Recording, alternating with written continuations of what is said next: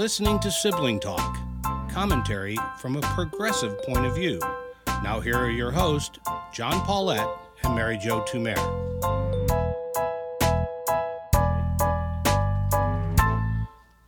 Hello, I'm John Paulette. And I'm Mary Jo Tumer. Mary, I'll tell you, and I want to recognize this up front, and I'm sure many of our listeners feel like this as well. It, I find it almost hard to talk about politics in light of what's going on in Israel and in Gaza and the the historic events, but the human tragedy. But I got to tell you the truth. I don't even know what to say about any of that. I maybe maybe I go back to politics because I have some ideas about what to say about the chaos in the Republican Party. yeah, exactly. We we can shamelessly speculate about that.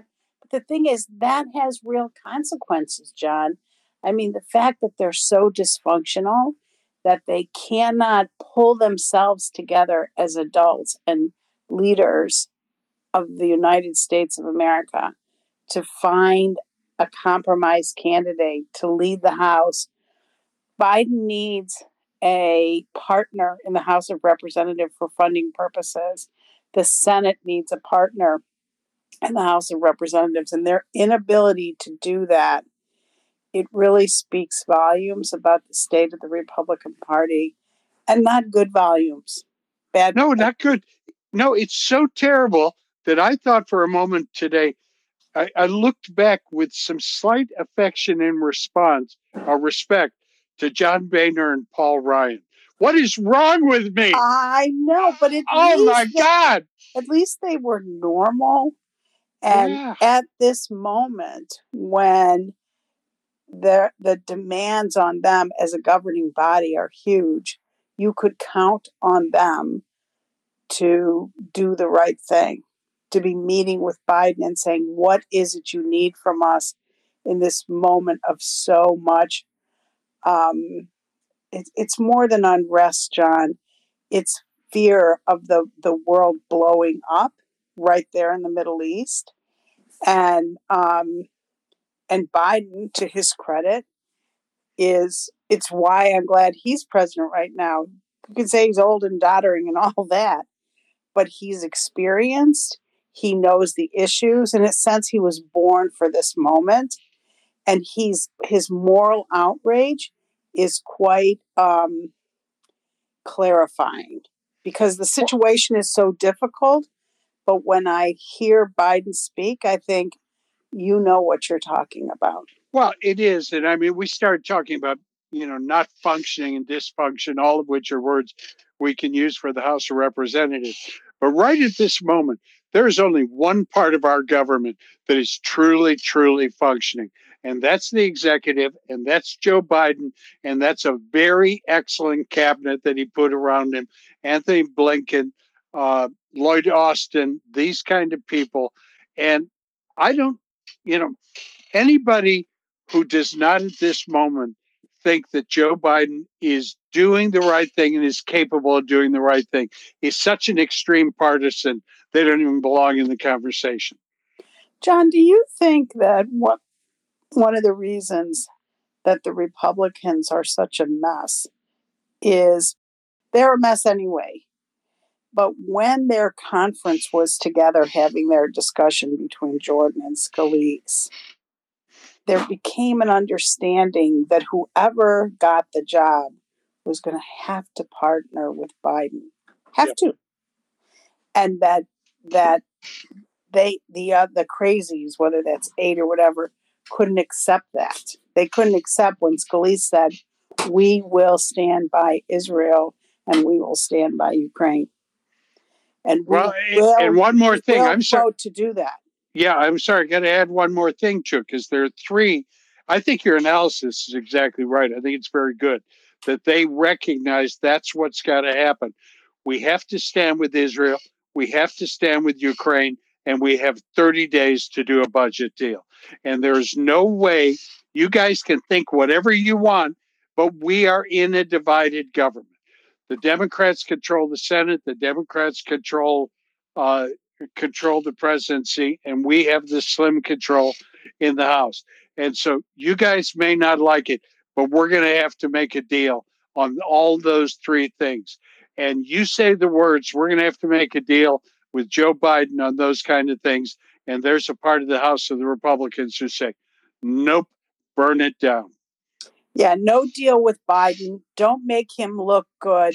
Because one of the things that's been interesting, and I, have been a little out of uh, watching the news. You and I are busy. We're just saying we're the worst retired people in the world because we're working all day. But um, who is sidelined right now? It's the patron of those eight people in the House of Representatives. That is Donald Trump. And no mm-hmm. matter how much he tries to get on the news, he can't because he's not a man of the moment. You know, when he says, well, you know, Hamas, they're pretty smart guys, nobody can listen to that. And so he, if he's talking to Gaetz, whatever, and saying, you can't make a deal with these guys because they're going to make a deal with Biden and that's going to make Biden look good. And then I'm not going to win. You know what I mean? Because he's twisted and they're all twisted instead of being statesmen. It's like, can you imagine these boneheads if they were had been in power the day after 9-11 or Pearl Harbor or any other of these moments in our history that required people to put aside their partisan divide and say we we've been elected by the people of the United States to represent the United States and we're going to do that. Because even Jordan was ready to, to give it to Scalise say okay you got more votes? That's good. Even he but but he, but Scalise obviously could not get the votes garner the votes. But let's stay on your insight about something. They you're right. They're putative leader. Well, he is their leader. Not even their putative. leader, yeah. Yeah, he's their leader. Is he's not a man of the moment, but he has no policy contribution to make. And this, in this case, I don't think I'm just being a cynical Trump hater, even though I am that. think, think back. Whenever Donald Trump is asked, "What would you do about Ukraine?" and same thing, what would you do about Israel? He always gives the same spot response. I'd solve that in 24 hours. I'd sit down and I'd make a deal. Whether it's abortion, no matter what it is, there's never a policy. It's always him. I could make a deal. Nobody else can make a deal, but I'd have that solved in 24 hours. And if you get him out on an interview with Kristen right, Welker right now, God help him if he did that, a mainstream interview. And they said, okay, you're in office. What are you going to do about Israel? He said, I'd go over there, I'd sit down with Hamas and with Israel, and we'd make a deal, and they'd all be happy. They'd all be happy. They'd all walk away with it. Ah! ah! Well, you, you know, know, John, that even Matt Gaetz knows that's a disaster to say that. But and that worked in 2016 because people thought he was the apprentice guy. But after four years of Trump is president, we know that he can't make deals and he doesn't make deals. You know, he kisses the these foreign leaders' asses, whatever he does. So, I mean, I hate to make this moment about him, but I, I can't help but think that what's happening in the House of Representatives is about him. And because we need the House of Representatives to grow up, it's very frustrating. It's a very dangerous political moment. Now, I did read one, I don't know if you heard this. I think you did because you told me this too that McCarthy has said, if you guys want me to come back, I will. That could happen now. Yeah. Or the other thing I read today is that there is some movement to have a compromise candidate, uh, of like Lawler or something, a moderate that some Democrats could vote for and say, because the Democrats are super, super frustrated I just heard Cory Booker interviewed, and he was like, I, I don't even know what to say about this. You know, the Senate needs a functioning House of Representatives. The country needs a functioning House of Representatives, and they need to figure out a way to do that. And I would suspect that Hakeem Jeffries is talking to some of the moderates and saying, put one of you guys up and we'll get you the votes. Yeah. Because Give us that, a real bona fide moderate you know, not uh, Congressman Emmer from Minnesota, so he was like the minority whip, and is still in the way right wing. Get us a real, real solid middle of the road guy. Because they don't need many Republican votes, honestly, right? Because they only, nope. if they need 217, they have all the Democrats and, you know, what is it, 15, 17 Republicans. Yeah. You could have. And if Bibi Netanyahu can put together a unity government, so can the House. When uh, Gingrich was run out, the next guy in charge looked like he was going to, and he had kind of uh, driven Gingrich along, but he was involved immediately in uh, a scandal about extramarital affairs. So they he never really got close consideration. Was it Michael? No. Last uh, Michael? I don't think so. Yeah, and, I don't think so. And and and the name that's occurring to me, I know is is wrong. So I'll look it up and and revise that.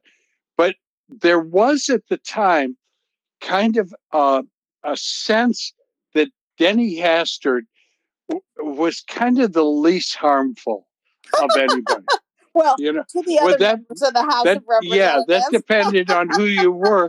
and I remember now there were two sides to Denny Hastert because he was kind of a big lug. Remember, he was kind of yeah. a sad sack uh, there. On the other hand, he did some things that that really changed stuff, including the Hastert rule. That if right. there wasn't a majority vote within the Republican Congress on something, uh, that they would not go forward with it. That the, the Republicans had to agree on it. And then once they did, then the whole thing would push forward. And that was a factor in paralyzing the House and making it more and more partisan. Wow, there's he's he gave a lot of gifts that Denny Hastert did. He he was the gift that kept giving. I I got to tell you, I'm going to be catty for just a minute as we come up towards the end. Uh, you know, as it got close to the House conference vote, uh, and it was still uh, Jordan and, and Steve Scalise, uh, the four guys uh, from Ohio State who had accused Jim Jordan of failing to report and take care of them surfaced again. I wonder if that spooked him at all. Oh, yeah, I don't know. I don't know. Because he certainly didn't care that Liz Cheney was out there talking about no. yeah, being an insurrectionist. yeah, and he hung in there. I mean, he got 99 votes, which is kind of crazy, I think.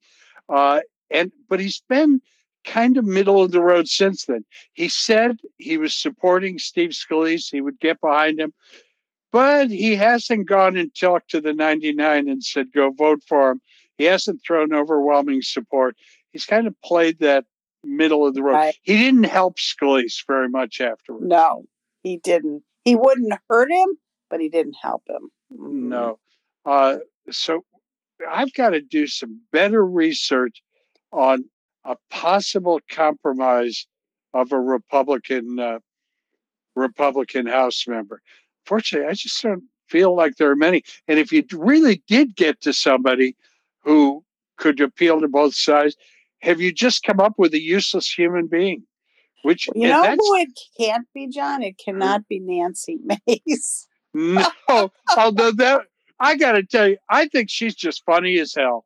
Uh, well, she she says funny, funny crap. She's like she's a different version of Gaetz, meaning that everyone hates her now. yeah. So you yeah, know it, and it takes a legislator uh, of the skills of who Nancy. Yep, she, Nancy Pelosi. She mm-hmm. she had this tight uh, tight majority, only a few votes, and she navigated it all along. But I just don't believe that they can look inside of their ranks and find that kind of legislator that they can all agree on. I agree. I, I just don't think they have anybody. You know, when people are elected, John, not because they want to go to Washington to do good and to legislate and to work for the best of the company. Instead, you're elected if you can say the most outrageous thing, or Donald Trump likes you, or whatever else gets people through a Republican primary in many of these districts to win. You just don't have serious people. And the problem is there are not enough serious people in the House of Representatives on the Republican side right now. That's, and that's really a really a loss for us. That's what Logan Roy of Succession so yeah. famously said. You are not serious people. And they are not serious. No. So all right. Talk well, here, listen, we all our prayers. yeah, you got it. Israel and the Gaza Strip. Mm-hmm. All right. Talk to you later. Bye. Sibling Talk is a JMP production. Theme song by David Paulette.